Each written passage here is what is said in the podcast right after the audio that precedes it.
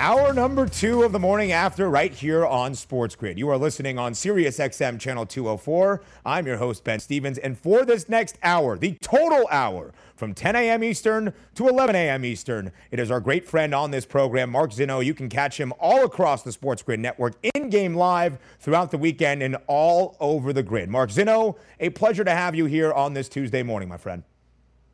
Ben, always a pleasure to join you. Uh, it's been a, an interesting week in college and the N F Ls, man. We, we, we got to get some uh, some stuff back. I feel like the uh, SoFi Stadium last night with a, a weather delay indoors. I got, I got to get right. Listen, as a native of the Los Angeles area, when there is a single drop of rain, the city freaks out. It comes to a halt. That even happens when you have a weather delay in a domed roof. They don't know what they're doing. They're looking, they're like, uh, what are we doing? That's even the case inside a dome. That is what happens in Los Angeles. But Zinno, this is why you're a pro's pro. You lead me beautifully into what we want to discuss here in this first segment with you on our show on the morning after. We're going to talk about the A F C West, because last night it was a great divisional matchup between two great teams in the A F C West so far this season, the Las Vegas Raiders and the Los Angeles Chargers. The Chargers getting the better of the Raiders, winning twenty-eight to fourteen, snapping the Raiders' win streak to start off the year, ending their perfect unbeaten record. They are now three and one, as are the Chargers. Only one unbeaten team left in the National Football League, the Arizona Cardinals, who remain perfect at four and oh. But let's focus on the A F C West, because I think we saw some implications from last night on Monday Night Football and how that's now reflected in the betting market. The Chiefs are still the favorites to win the A F C West right now on the FanDuel Sportsbook at minus one ten. But when you look at where the Chargers find themselves, a decent leap after last night's victory over the Raiders. Entering Monday Night Football, they were plus three forty. Right now, the second shortest odds at plus two thirty. You also have the Denver Broncos at plus four ninety. The Raiders, the longest odds in this market, but not all that long in comparison to the rest of the division. They are plus six fifty right now. So let's focus on the Chargers first and foremost, Mark, because I think we can still give the upper hand to the Chiefs. But how legit do you think the Chargers are this season? Depends on how much you believe that Justin Herbert has closed the gap with Patrick Mahomes. I mean, in reality, this division is boiled down to what do you trust more, not only from a betting standpoint, but what wins more football games, offense or defense? Because if you're looking at offense, this is clearly uh, a very convoluted race. I mean, between Patrick Mahomes and the Kansas City Chiefs, you have Justin Herbert with the Chargers. And I don't, I mean, look, I've, I'm one of the few people who's been high on the Raiders since the offseason. I had them plus three fifty to make the postseason. I have their over seven and a half win total. So I was, I thought the Raiders were a playoff team from the start of this thing, and I am very high on them. I think their offense will be top ten. I think it'll be every bit as good as the Chargers and the Kansas City Chiefs. On the flip side, how much do you trust the defenses in this division? Clearly, the Denver Broncos are a lead over everybody else by a significant margin. Who comes in second? Is it the Chargers? I would say from a talent standpoint, yes, it's the Chargers. But the Raiders' defense has played well to start this year, and Kansas City's defense is a flat-out liability at this point. Can they put it together like they have in previous years towards the back half of the season and play six or seven really good games down the stretch? That's what past history has told us, but it really depends, Ben, on what you believe as as the best way to, to not only cover bets but win football games. Is it offense or is it defense? Most people would probably lean on the offense. I would say the most complete team right now on both sides of the football is the L A Chargers, but the Chiefs obviously have that explosive nature to their offense as we welcome in our Sports Grid radio audience here. The second hour of the morning after just getting underway. I am Ben Stevens. He is Mark Zinno, and you are listening on SiriusXM Channel two oh four, the Mightier ten ninety out on the West Coast. Speaking of West Coast teams, the A F C West is going to be a fascinating division to watch all year long. And Mark, I'm glad you brought up the make playoff odds, because that's where I get a better sense, even in the divisional odds market, of how the books truly feel about these teams as contenders to make the postseason. So the Chiefs are the odds-on favorite to win the A F C West, but you have the Chargers, who are now minus two oh five to make the playoffs in the A F C this season. They were minus one fifty entering last night's game on Monday Night Football, now minus two oh five. You said you had the Raiders at plus three fifty to make the playoffs before the year. They were plus one fourteen last night after the loss, still plus one forty-six. The Denver Broncos also in minus money category at minus one thirty. So that tells me that the FanDuel Sportsbook expects three, maybe even four of the A F C West teams into the postseason picture. Do you think, Mark, we could see three or four teams out of the A F C West in the playoffs at the end of the year? Three is a possibility, but you got to remember the A F C is a lot more stacked, right? I mean, it just is between the A F C North with at least the Ravens and Browns looking like legitimate playoff contenders. You're going to get one from the A F C South, obviously. The Bills are the, the lead dog in the A F C East. Could another team sneak in? The Dolphins look like they're regressing. Are the Patriots at the level where they could start to win some more ball games? Maybe, but that's where this is all coming from.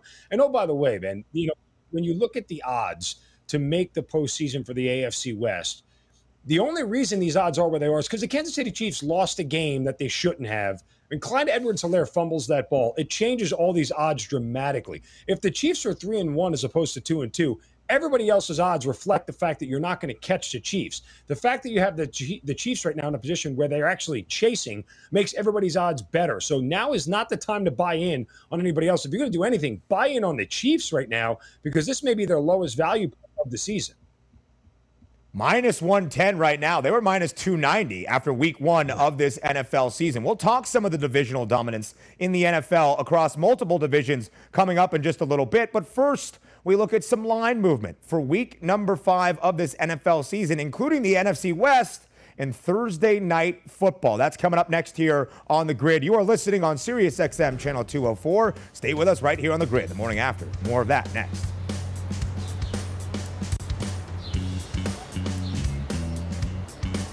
sports grid dot com. Betting insights and entertainment at your fingertips twenty-four seven as our team covers the most important topics in sports wagering. Real-time odds, predictive betting models, expert picks, and more. Want the edge? Then get on the grid. sports grid dot com.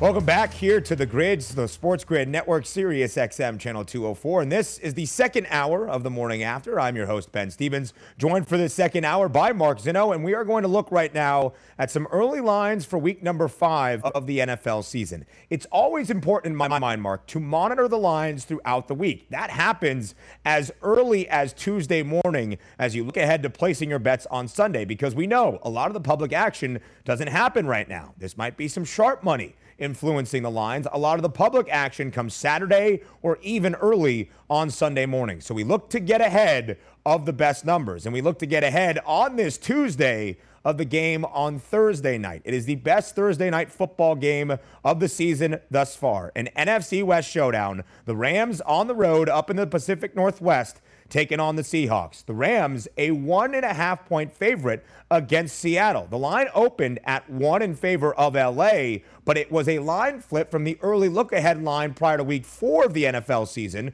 where the Seahawks were a one point home favorite. So Mark, what do you make of the line movement here? And might we see it move even more later in this week?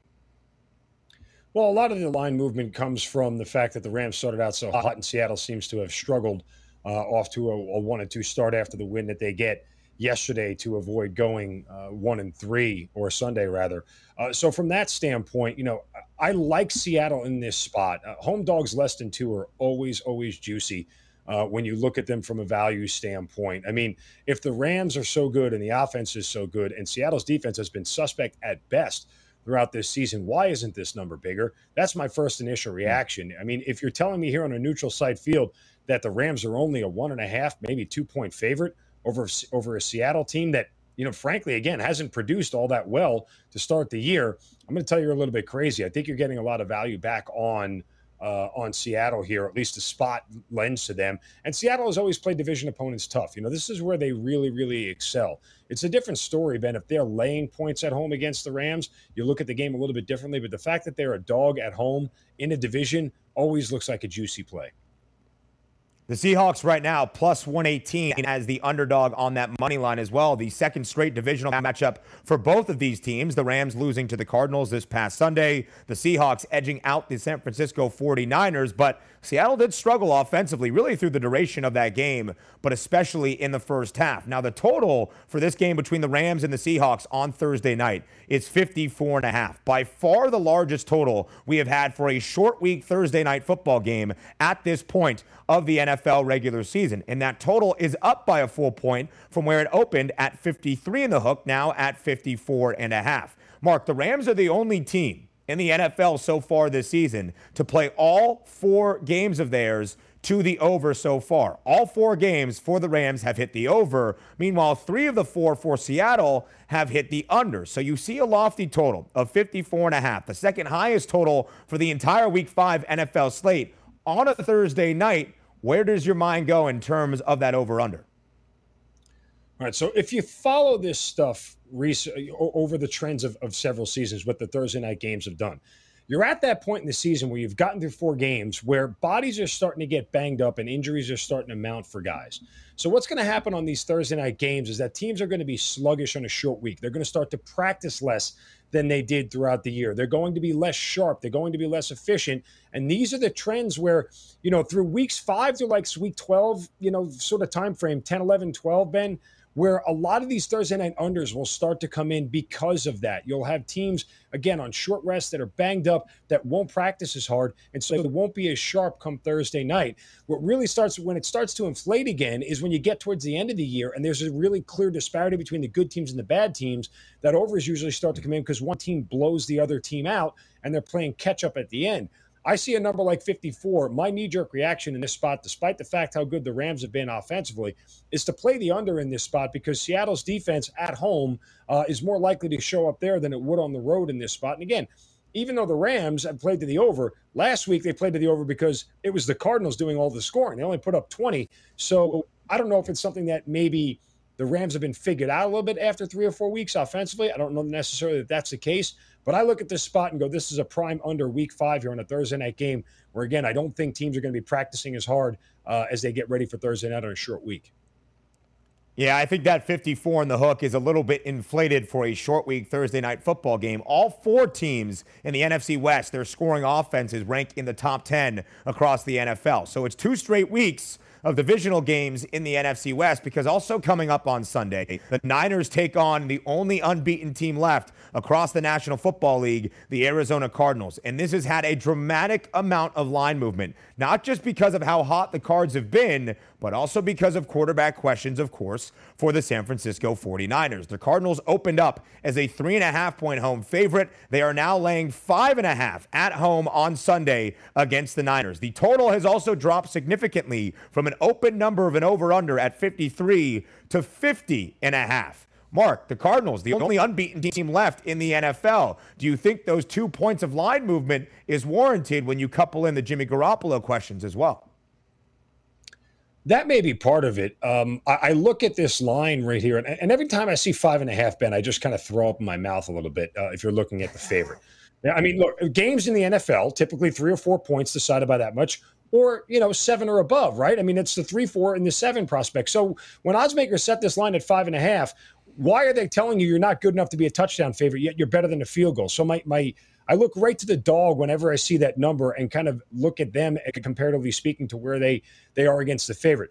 Here's the thing about the Cardinals defense that people are starting, oh, they got a real defense now. Oh, they got a real defense. Do they really? They give up one hundred thirty-five yards rushing per game. That's seventh worst in the N F L. What does Kyle Shanahan do really well, better than most coaches? Scheme for holes and scheme in the run game. I understand they don't have Raheem Mostert, and it was Trey Sermon last week doing a bulk of the carries.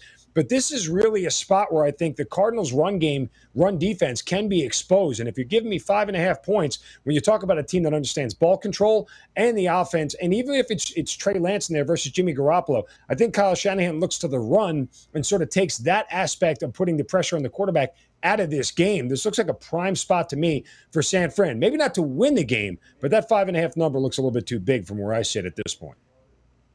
And it might be Trey Lance on Sunday making his first career N F L start. What a start it would be against the only unbeaten team less in the N F L. The M R I yesterday on Jimmy Garoppolo, Jimmy Garoppolo, slightly good news there on Jimmy G. Only a calf bruise at the moment. Pro Football Doc Doctor David Chow was on the show yesterday, said if it was good news revealed by that M R I, there was a slight chance Jimmy G might be able to play, but regardless, I agree with Mark. I think the offense could be on full display. The Cardinals, the top scoring offense in the N F L. That total, again, down by three points, fifty and a half. The largest total of the weekend is fifty-six and a half between the Buffalo Bills and the Kansas City Chiefs on Sunday Night Football. An A F C Championship game rematch. The Chiefs getting the better of the Bills last January, winning thirty-eight to twenty-four. The Chiefs right now only a three-point favorite, Mark, on Sunday night. About a minute left here. Your quick thoughts about this Sunday Night Football game between the Bills and the Chiefs. I mean, your first reaction, and everybody looks at it and goes, can the Chiefs really be two and three? Like, is that the team that we're going to look at and say they're going to be three um, when when the uh, when the first five games are done? It's a realistic possibility. Now, Buffalo's played some cupcake games in the last two weeks, and they've beaten up on some bad teams, putting up a whole lot of points. Uh, in fact, they lead the N F L in scoring, if I'm if I'm correct here, or they're right behind the Arizona Cardinals, rather, at least lead the A F C. So from that standpoint, they're going to be able to pick apart this Chiefs defense. How much can they slow down Patrick Mahomes? Ultimately, will this is what this game will be about. The total is so big, though, Ben. How do, how do you really expect fifty-seven points to be scored in an N F L game? It's tough to go with that number, but I think if you feel confident enough that the Bills can score thirty, then absolutely K C can do the same.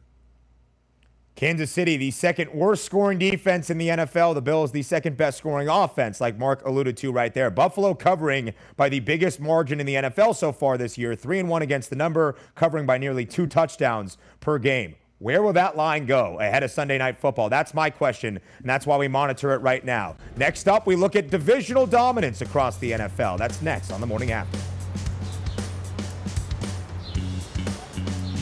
sports grid dot com. Betting insights and entertainment at your fingertips twenty-four seven as our team covers the most important topics in sports wagering. Real-time odds, predictive betting models, expert picks, and more. Want the edge? Then get on the grid. sports grid dot com.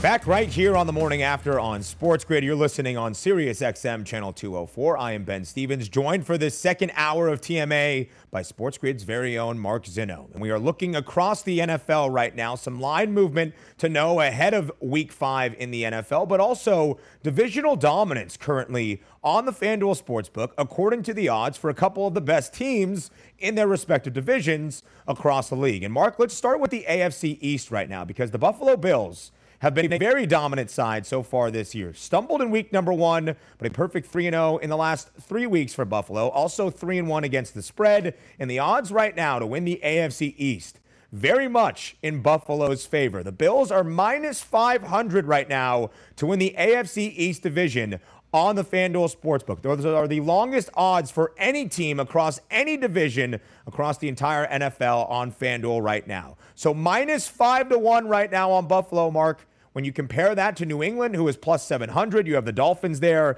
at plus one thousand as well. And then the New York Jets at sixty-five to one. That difference between Buffalo at minus five hundred and the Pats at plus seven hundred, twelve dollars of difference, shows how dominant Buffalo has been. And that's reflected in the A F C East market right now. Yeah, I mean, it's just, it's not a ton of value. And imagine, oh, by the way, Ben, had Buffalo not lost in week one to the Pittsburgh Steelers, what their number would be like. I mean, that's the only thing even keeping this number somewhat respectable, where if you have the disposable income to to lay down that kind of money, knock yourself out. Uh, but it's just not a good value bet or a good proposition for, for you to do at this point in time. I mean, barring a major injury to Josh Allen, that's really the only thing that takes Buffalo out of play. If that doesn't happen, if he can stay healthy, and by means, am I not wishing for Josh Allen to get hurt, Um, but if that doesn't happen, there's no reason the Bills don't win this thing in the walk. Really, the only other question is what we talked about a couple of segments ago. Is there another team like New England that maybe could work their way back into a playoff picture and a playoff conversation? But nobody should catch Buffalo. Again, they've got a clear two-game lead on everybody in the division with a couple of division wins in hand already. Uh, this should be a cakewalk for them.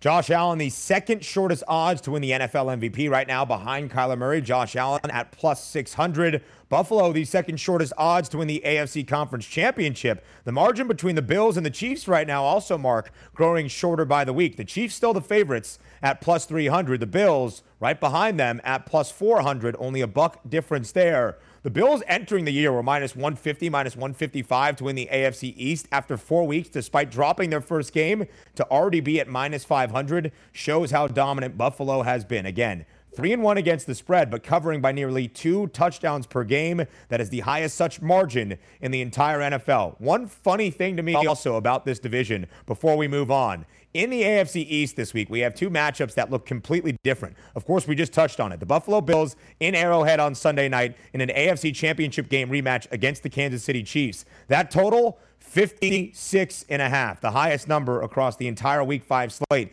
in the National Football League. The Pats take on the Houston Texans, and the Patriots and Texans total is thirty-nine and a half. So very different areas there. The Pats and the Texans at thirty-nine and a half, the Chiefs and the Bills at fifty-six and a half. So now we look at the next division, who has the second longest favorite out of all divisions on the FanDuel Sportsbook right now, and that is the N F C North. The Green Bay Packers, the favorites to win the N F C North at minus four sixty. And that is growing week over week. When you look at the Packers right now at minus four sixty, trailing them is the Minnesota Vikings at plus seven hundred, the Chicago Bears at plus nine fifty, and the Detroit Lions at one hundred twenty to one. Those plucky Dan Campbells, the longest odds to win any division from a longest number there in a plus money category in all of the N F L across the FanDuel Sportsbook. But, Mark, I also think it's pretty interesting as well because Green Bay, even after the dud in week number one against the New Orleans Saints, was still minus one seventy-five to win the N F C North. They are minus four sixty right now, right back on track, as we like to say, right pack on track. Get it? Green Bay Packers? Anyway, they are pack on track at minus four sixty to win the N F C North. The same conversation we could have with Buffalo, we could have with Green Bay. If the Packers didn't lose week number one or didn't lose in such embarrassing fashion, can you imagine how long these odds would be right now for Green Bay to win the N F C North? All right, well, there's something interesting here to note, Ben, when you look at this objectively. Let's go back to Buffalo for a minute and you talk about their odds, right? They are a team, I mentioned, the high-scoring team in the A F C, second high-scoring team in the league. Their point differential is plus ninety. However, the Green Bay Packers in first place with the same three and one record, their point differential minus five. Now, point differential is something mm. that odds makers look at when they start to set numbers for teams and everything else. So I am looking at this division and going, I'm not scared to take the Minnesota Vikings at seven to one at this point in time. I think it's a great value proposition. The Vikings, remember, okay, let's you have to look objectively at what teams do through four weeks. You can't look at the record. You have to look at how they play. The Vikings, in reality, should not be one and three. They should be three and one. I mean, if if an idiot kicker makes a, a field goal against the Cardinals, they win that game. And if they decide not to just go all conservative and, and choke in overtime, they beat the Bengals. They're a three and one football team, and things are viewed much different. This is not a bad team. They they sometimes play bad, and Kirk Cousins is much of a head scratcher. But if you're looking for somebody that you can at least trust to be consistent enough, Kirk Cousins is a consistent quarterback. It was this week he had his, his streak snapped of a ninety quarterback rating for seventeen consecutive games. And so he can play high-level football. This team can win a lot of games. I expect the Vikings to get back in this thing. Um, if they can get hot here and win a couple of games, as long as they don't dump to another team that they're not supposed to and take care of business within the division, I like the seven to one odds for them in this spot.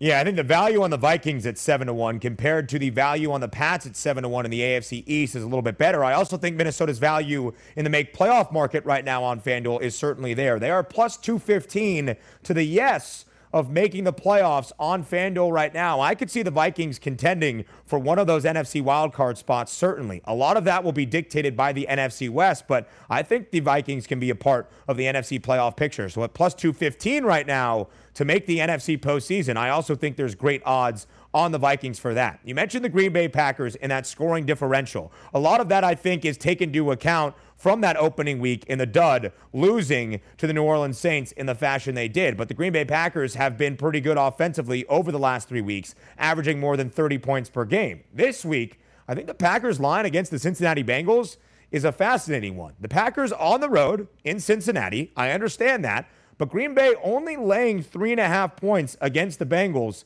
The over-under total is forty-nine and a half. Are you with me, Mark, here in thinking that that number seems a little bit too short even for the road team on Sunday in the Green Bay Packers? No, I, I get the initial reaction on it. Um, and again, the total also is something that sort of piqued my interest a little bit, uh, being the fact that in, if you look at uh, Green Bay in the last three weeks, they've cleared that fifty barrier without breaking a sweat until, you know, the twenty-seven seventeen game uh, against the Steelers. You know, they blow out the Lions and they take care of business against the forty-niners. So, you know, when you're sitting there at that key number of under fifty-one, I feel like the over starts to come into play here for Green Bay. As long as their offense continues to do their part in scoring thirty points a game, you feel confident that uh, Cincinnati, rather, the way they have played uh, is good enough. But I, I agree with you. The idea that it's only three and a half points Um, is starting to tell you at least what bookmakers think of Cincinnati. And maybe part of it is, too, is the fact that, you know, Green Bay um, back out on the road, maybe not as consistent as they have been at home. But I, I saw this number at three and a half, and it wouldn't shock me to see some early money come in on the Bengals. Yeah, I think when you look at that number, we might see it move one way or the other. That key number of three could be big for this game against the Green Bay Packers and the Cincinnati Bengals in Cincy on Sunday. The next division we're looking at, the N F C South, and the reigning Super Bowl champions, the Tampa Bay Buccaneers, the heavy favorites to win the N F C South at minus four fifty right now. Again, the third longest odds of any team to win any division in the minus money category across the FanDuel Sportsbook. Of course, Tampa still the favorites to win the N F C right now at plus two eighty. The other teams in this division are interesting to me, Mark, because you have the Saints at plus six hundred, the Carolina Panthers at plus seven hundred, and the Atlanta Falcons at eighty to one. Three of the four teams in the N F C South lost on Sunday. The only team that did it, the Buccaneers, on the road up in Foxborough. So what do you make of the N F C South? Do you think anybody can rival the Tampa Bay Buccaneers, that there's any value on the board, or at least one of the teams out of the N F C South can maybe be in contention for a wild card spot? I'll save everybody a whole lot of time and trouble. Don't waste your money on the New Orleans Saints, okay? They're not going to be a playoff team. They're not going to win the N F C South.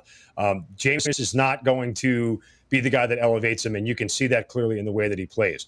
I do love me some Carolina Panthers. That's the other team that prior to the season, I took at plus two seventy to make the postseason. If you give me seven to one odds, now really tough for them to catch the Tampa Bay Buccaneers. But at this point, when you're sitting there and both teams are three and one, it's not bad value. I mean, they're right there. Obviously, these two teams are going to play each other twice, Ben. But when you get that six to one, seven to one value, to me, that's sort of my, my benchmark of where I'm willing to place a wager uh, on a team because I feel like I'm getting enough return for my investment at that point in time. I, I love the Carolina Panthers. I get that Dallas, you know, beat up on them this week. I thought their defense would hold a little bit more, but I still think that defense is going to be really, really good. And as long as Sam Darnold continues to play well, and then here's the difference, Ben, is that Darnold's got to start elevate a little bit more.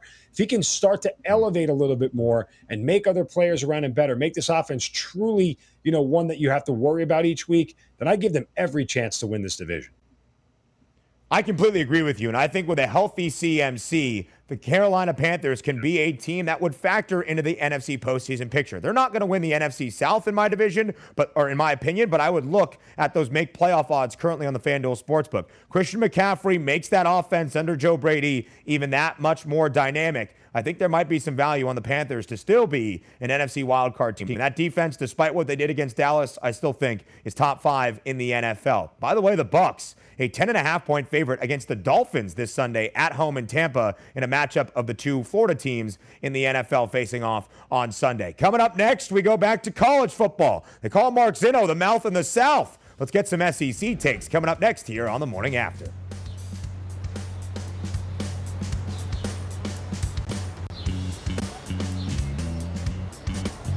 sports grid dot com. Betting insights and entertainment at your fingertips twenty-four seven as our team covers the most important topics in sports wagering. Real-time odds, predictive betting models, expert picks, and more. Want the edge? Then get on the grid. sports grid dot com.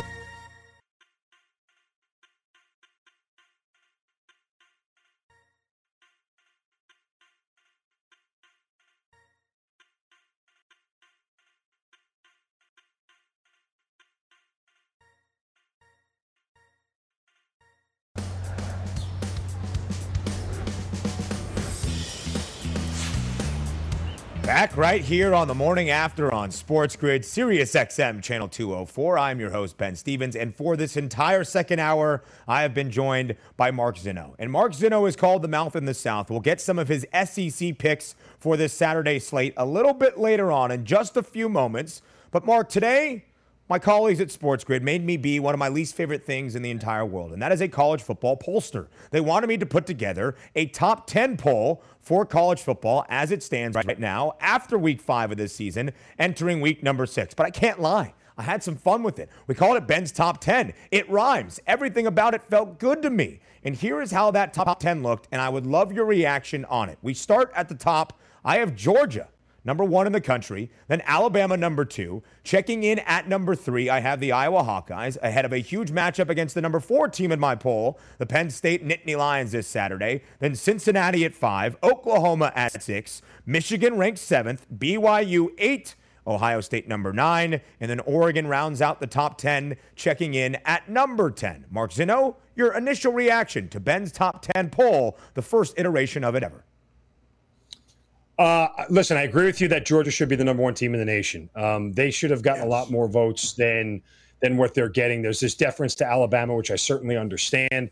But uh, I think we've proven that Georgia, at a minimum, is neck and neck this year with Alabama. Uh, Iowa, number three, they're not sexy. Uh, they certainly are not a team that is aesthetically pleasing to watch at times.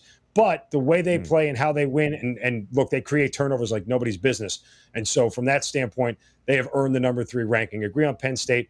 I'm still up in the air on Cincinnati. Um, is Notre Dame going to be a really feather in your cap kind of win? Yes, for Cincinnati it is, because they don't play Notre Dame all that often. But Notre Dame, we're going to find out, isn't really that good of a team.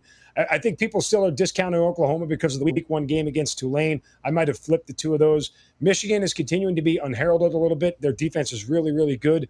We're sort of waiting for the other shoe to drop on Michigan. I'm not really sure why.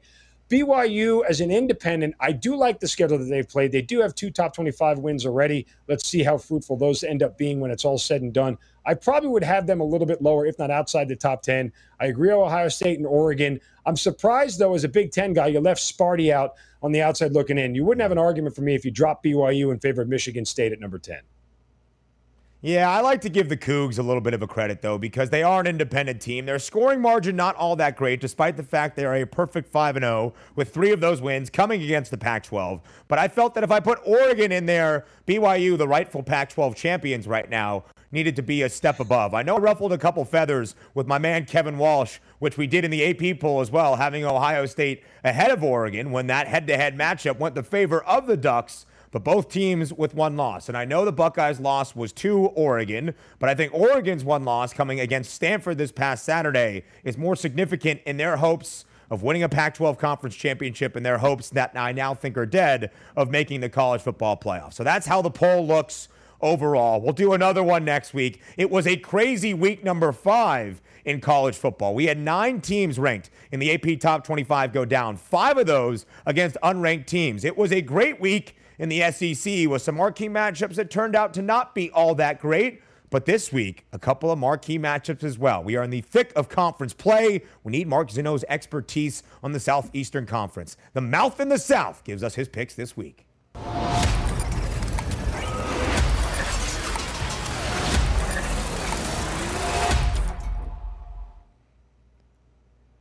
All right, here we go. Hashtag Mouth in the South, Big Ten Ben. Folks, this is a lesson in branding yourselves as a sports media personality across the college football landscape. So, Mark, one of your biggest, biggest loves, and maybe all of the world, but especially in S E C football, is Ole Miss in the over. Ole Miss team total overs, and Ole Miss looks to bounce back this week against Arkansas, a team also looking to bounce back from a disappointing performance this past week on Saturday. Ole Miss hosts the Razorbacks on Saturday in Oxford. They are laying five and a half points right now, and the total for the game overall is sixty-six and a half. Now, I know the Rebs team total is not out. What number would you consider taking an over on for Ole Miss? If you get me something below forty-three or forty-three or under, I would jump on top of it. There may be a little bit of regression after the way Alabama sort of smoked them. And some of that was, honestly, I watched that whole game from start to finish. Uh, obviously, you know, it was my investment in Ole Miss this year. But I really don't think Lane Kiffin did a very good job at adjusting at all. I think he believed his game plan was eventually going to work, and he didn't change, and Saban just had his number, and he didn't really have a counter to it. I know this week they'll have a, a plenty of prep time to, to to go out there and come up with a game plan that's going to work. And Arkansas almost right now, again, starting to look like a paper champion. Uh, you know, they have the injuries at quarterback and, and what that's going to be.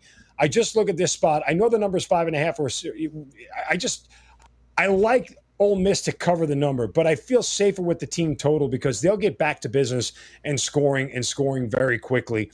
As long as you get me a number that's in that forty-three range or below, if you start topping out past forty-five, I would start to get a little bit concerned. But if you're in that forty-one, forty-two range, I feel really good about Ole Miss going over the team total this week. If you look at the numbers right now, again, the Rebs laying five and a half at home. They are a five and a half point favorite. The total currently on FanDuel for the game overall is sixty-six and a half. You do some rough math, an estimation here. You might see the Rebs team total somewhere around thirty-six and a half, thirty-seven. So that would be under where you have it right now for what you would take to need the over. I like that play. I also think you bring up a great point about Lane Kiffin and the schematics last week in Tuscaloosa against Nick Saban and the Crimson Tide defense. He told us to all get our popcorn ready. Well, I think he was hoping the popcorn would be buttered by the run game and attacking Alabama on the ground like Florida did a couple of weeks prior when the Gators ran for two hundred forty-five yards against Alabama in the swamp. But Nick Saban is the best college football coach in history for a reason. He makes adjustments, and I think they took away the ground game, and Ole Miss was the sixth best rushing offense in the country heading into last Saturday, so it makes sense that Lane Kiffin wanted to focus there first. But I think when they took away the ground game, a lot of the focus should have been on their best playmaker, and that's their quarterback in Matt Corral. And I think we saw some of those quick screens early on in the third quarter start to work and expose the Alabama defense a little bit. I wish Lane would have gone to that a little bit earlier. I also say that as a guy that thought the value in that game between Ole Miss and Alabama was on the Run and Rebs team total over of thirty-one and a half. They finished with fourteen points, but so it goes. A team total under I'm going to take this week is on the Auburn Tigers in the Deep South's oldest rivalry against Georgia. I'm going to take the team total under for opponents against Georgia at all points this year, Mark. How do you feel about the game between Georgia and Auburn? The Dogs laying fourteen and a half on the road. All right. I mean, fourteen and a half is probably one of the lowest numbers you should feel comfortable taking Georgia with. They, they should beat Auburn handily. Um, and, and I know this sounds crazy. When I say it out loud, I know it sounds crazy based off of the sample set of what we've seen. But I actually like the over in this game. And the calculation what? is simple.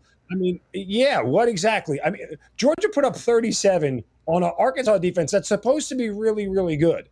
So I don't have concerns about their ability to score. I have more concerns about Auburn's ability to score. If Auburn can get to ten in this game, and mind you, Georgia's only given up one offensive touchdown all year long. It was a garbage T D to South Carolina uh, in a blowout win. But I feel like if, if if Auburn can get to ten and it clips ten, Georgia can do the other part on their own offensively and get me into the high thirties to cover this number, and they will do that. The real thing here is that I you have to – this is a game you have to prepare to sweat because Auburn likely isn't going to score that touchdown until the second half when the game is out of reach anyway. So sit it, sit down in your seat and sweat out this over for a full sixty minutes on this thing. But I know Georgia will do their part offensively to get me above thirty. Can Auburn do their part and get me above ten to get over this total? I think they can. They'll probably be playing a little catch-up and throw a little more uh, in a game where Georgia, you know, they don't put their foot on the pedal. They don't absolutely try and blow teams out. So once they get a sizable lead, they'll go conservative on offense, and then it's up to Auburn to do their part. I do like the over in this spot as an early lean. Again, the team total for Auburn, by some estimation, some quick math, might be around that two-touchdown mark. So if Mark is saying that Auburn scores ten points, that hits my team total under on the Tigers and could lead to the over of that game total overall. And I think Mark brings up a great point about Georgia. The defense is fantastic, the best in the country, and deserves all the praise, and rightfully so. But U G A's offense is, I think, a little bit better than people give them credit for. After only scoring ten against Clemson, who at the time had a really good defense, and they've had some injuries that have taken that away from the Tigers, but still not a bad side for Brent Venables and company. Georgia scored fifty-three points on average the next three weeks and then thirty-seven last week against Arkansas. Arkansas entered last Saturday's contest in Athens against the Dogs as the top ten scoring defense in the country, the tenth best scoring defense, only allowing about fourteen points per game. So I think Georgia's offense can certainly score as well, Mark. I like the handicap there, and that's how you break down the Deep South's oldest rivalry. So Georgia, the number one team in my poll, the number one team in the A P poll is Alabama. Bama on the road this week in what a game a lot of people were circling early on in the year for what might be one of Bama's toughest tests on the road in College Station. Texas A and M has lost two straight. They are without their starting quarterback in Haynes King. It's Zach Calzada. It's not exactly the team we expected out of Jimbo Fisher and the Aggies that were ranked sixth in the A P preseason poll. Because of that, Alabama, a seventeen and a half point road favorite in College Station on Saturday night. Mark, do you think Bama can cover that lofty of a spread?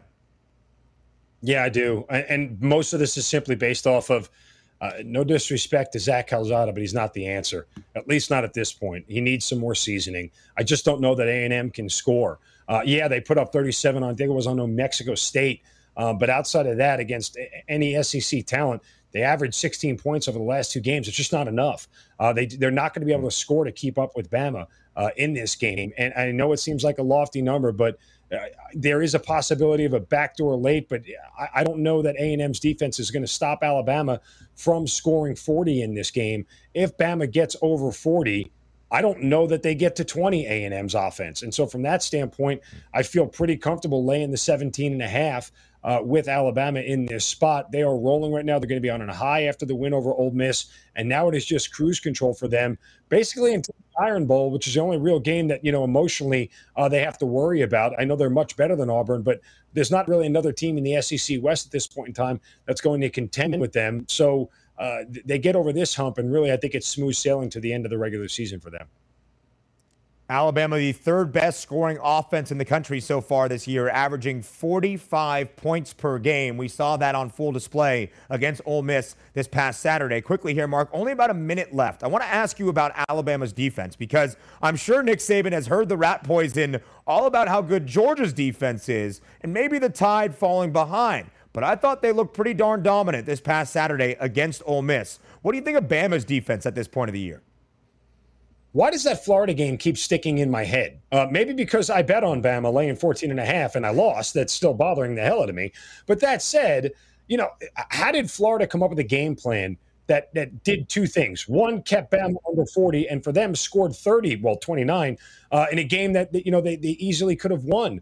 Um Do we just discard that in favor of everything else that we've seen? Maybe that's the way to go, as is a one-week anomaly, because Bama's defense has played really, really well. We thought it was going to be a strength coming in this year. So far to this point, except the Florida game, it really has been their strength. And last week, as we said earlier, was more about scheme than anything else. I think they did a great job of taking away the run, as you pointed out, and, and didn't really give many other options to Ole Miss, and that's kind of what makes Nick Saban Nick Saban is the fact that he can take one thing away from another team, much similar to Bill Belichick, and force you to be one-dimensional. When he does that, all the cards are stacked in his favor. I think we can agree on one thing right now, that Alabama and Georgia, depending on how you rank them, are the two clear best teams in college football. Mark Zinno, the mouth in the South, plays odds maker for us coming up next on Guess the Line. What would a line be between the Crimson Tide and the Bulldogs at this point of the year? That's next right here on The Grid.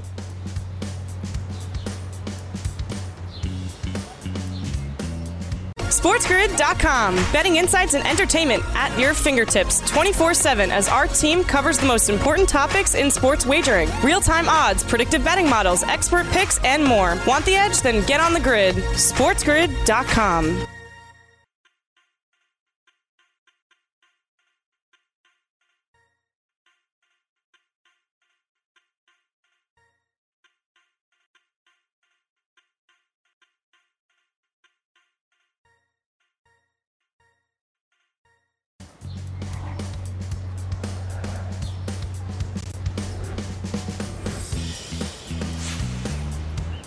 Rounding out our number two here on The Morning After, I am Ben Stevens. You are listening on SiriusXM Channel two oh four across the Sports Grid Network, and one of Sports Grid's very finest, Mark Zinno, who knows all things about the S E C, also about to play odds maker for us on Guess the Line.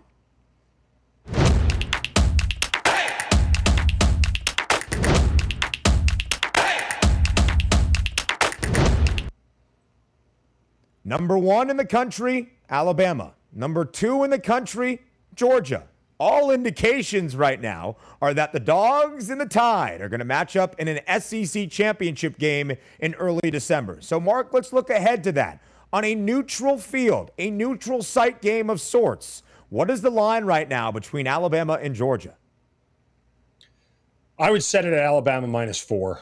Um, I think there's a little bit of deference. I mean, three and a half seems easy just because you're getting the extra hook, but there's a little bit more deference to one Alabama as a public betting team that people aren't going to distinguish between the three and a half and the four as far as the public is concerned. But furthermore, it's the blowout factor that Alabama has. It's the offense that Alabama has. It's the Heisman favorite that Alabama has. All those things add into that line of going up towards four. It might quickly be back down to three and a half uh, by, by, you know, smart players and Georgia backers, but nonetheless, with Alabama being the more public team, it doesn't, I don't think it scares them to put it at minus four, and, and, and Alabama backers will show up for it. I would take Georgia with a money line sprinkle there around like plus one eighteen, plus twenty. That's how confident I feel in the Dogs and that defense. An Alabama team total under, though, that would not be my play for an S E C championship game between Alabama and Georgia. Mark Zinno from right here on Sports Grid. You can catch him all across the network, in-game live on the weekends, and the Mouth in the South giving you his S E C picks as well. Mark, a pleasure and a very fun hour to do this with you. Always, Ben. You're the best, brother. Mark and I will talk here very soon. Coming up on the other side of the break, as we get into happy hour on the morning after, we get ready for postseason baseball. And who do we bring on to do just that? Carver High. Mike Carver joins us on the other side of the break to talk postseason baseball and some more college football. Stay right here on the Grid.